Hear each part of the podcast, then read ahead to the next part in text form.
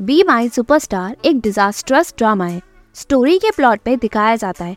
पुन एक third year film student है, जिसे ड्रामा के सेट पे इंटर्नशिप ऑफ़र मिलता है। उसे एक्टर आशी पे क्रश होता है, जो एक नेशन बिलव लीडिंग मैन है। स्टोरी का प्लॉट अच्छा है। एक सुपरस्टार और फ़ैन की लव स्टोरी पुन को एक्सक्लूसिवली चाइल्डिश बिहेवियर टाइप दिखाया गया है, जो बहुत अनोइंग है। उसका ऑब्सेशन आशिक को लेकर बहुत अजीब है। वह आशिक एक रिज़र्व पर्सन है जो किसी को अपने करीब नहीं आने देता। ड्रामा में दोनों की केमिस्ट्री में वो मज़े नहीं आए, जो उनके पुराने ड्रामे में आए थे। यानी Tan type and don't see no series में।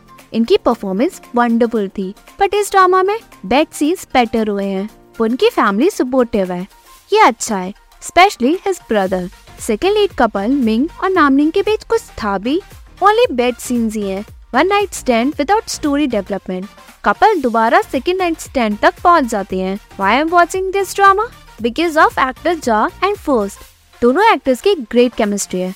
बट इस ड्रामा में वो निखार नहीं पाए। Don't mind guys first and Ja की acting is good and their chemistry I loved it story ढंग से पोर्ट्रेल नहीं की। मुझे इस ड्रामा से हाई होप्स थे। बट प्लॉट मेसी है। But this drama is disasters और वाहियात भी कह सकते हैं। Of writer and director I am a bit disappointed with their work but अगर ये डायरेक्शन बेटर होता तो ये ड्रामा बेटर हो सकता था. सेंसलेस स्टोरी थी कैरेक्टर का पर्पस क्या था, कुछ पता नहीं. मैंने पूरा ड्रामा स्किप कर करके देखा.